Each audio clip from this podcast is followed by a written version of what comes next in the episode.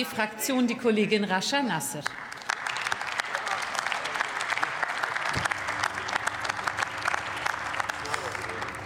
Sehr geehrte Frau Präsidentin, meine sehr verehrten Damen und Herren, werte Kolleginnen und Kollegen! Ein Jahr ist seit der Bundestagswahl vergangen. Und für mich war es ehrlich gesagt nie selbstverständlich, dass Menschen wie ich dieses Land politisch mitgestalten. Eine junge Frau aus Dresden mit Migrationsbezug. Dass ich nun tatsächlich hier sein darf, ist für mich jeden Tag aufs Neue ein großes Abenteuer. Und ich will, dass zukünftige Generationen das als selbstverständlich ansehen, hier zu sitzen, denn wir sind hier, um zu bleiben.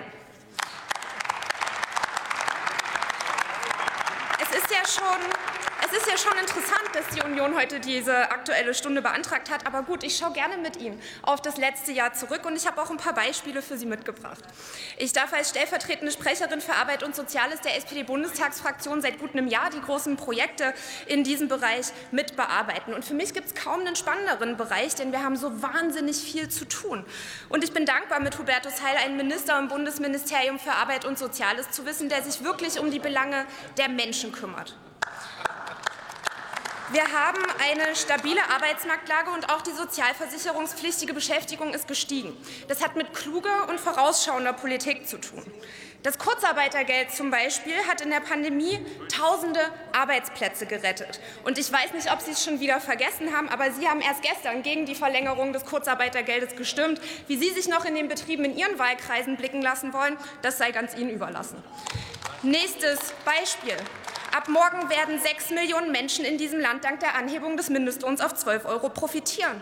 Alleine bei mir in Dresden über 51.000 Menschen, in ganz Sachsen über 420.000. Das war ein zentrales Wahlkampfversprechen.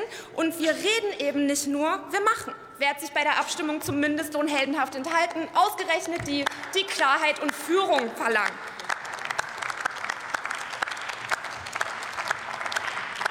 Wir führen zum 1. Januar 2023 das neue Bürgergeld ein und setzen damit mal eben eine der größten sozialpolitischen Reformen der letzten 20 Jahre um.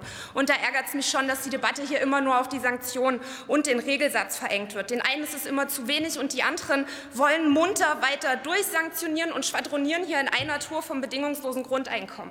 Dass sie diese Lügen immer noch verbreiten und wahrscheinlich selbst sogar noch glauben, stimmt mich wirklich traurig und zeigt noch mal mehr, dass dieses Land nach 16 Jahren CDU im Kanzleramt Kanzleramt nach Veränderungen geächtzt hat. Wenn Sie es nicht hören wollen, beantragen Sie nicht so eine Stunde. Nicht mein Problem. Wir sorgen endlich für ein Fachkräfteeinwanderungsgesetz, das seinen Namen auch verdient hat. Viel zu lange haben wir klugen und gut ausgebildeten Menschen den Zugang zum deutschen Arbeitsmarkt verwehrt. Und deshalb bauen wir Bürokratie ab, vereinfachen Visabestimmungen und werden mit der Chancenkarte ein, ähm, dafür sorgen, dass Menschen hier eine echte Chance für eine eigene Perspektive in Deutschland bekommen.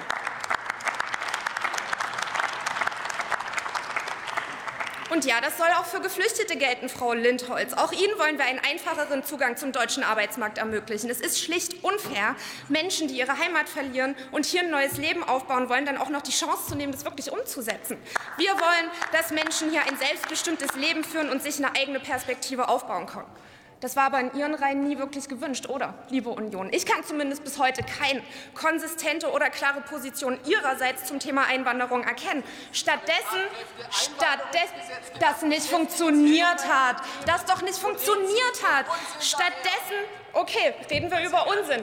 Wir haben alle die Aussage Ihres Fraktions- und Parteivorsitzenden vernommen, der letztens allen Ernstes von Sozialtourismus in Bezug auf ukrainische Geflüchtete gesprochen hat. Schämen sollte er sich. Was fällt ihm eigentlich ein?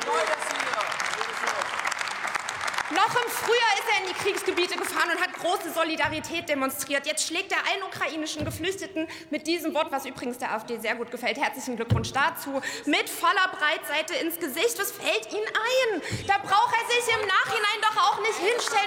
entschuldigen, als ob er nicht wusste, was er mit diesem Wort sagt. Also das ist doch wirklich unanständig. Und Sie schreien jetzt hier rum und verteidigen das auch noch. Also wirklich. Es mag wirklich unterschiedliche Gründe geben, weshalb Herr Merz in seiner langen politischen Laufbahn noch nie Regierungsverantwortung getragen hat. Aber die letzten Monate und Tage zeigen in jedem Fall, dass es sehr viele sehr gute Gründe gibt, dass Herr Merz niemals Regierungsverantwortung tragen sollte. Ich jedenfalls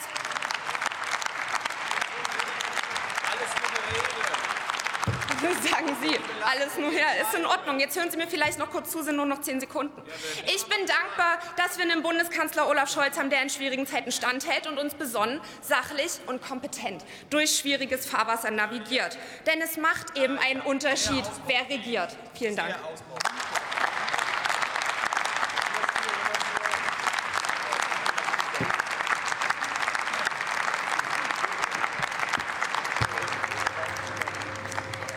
Es folgt für Bündnis 90 Die Grünen Jürgen Trittin.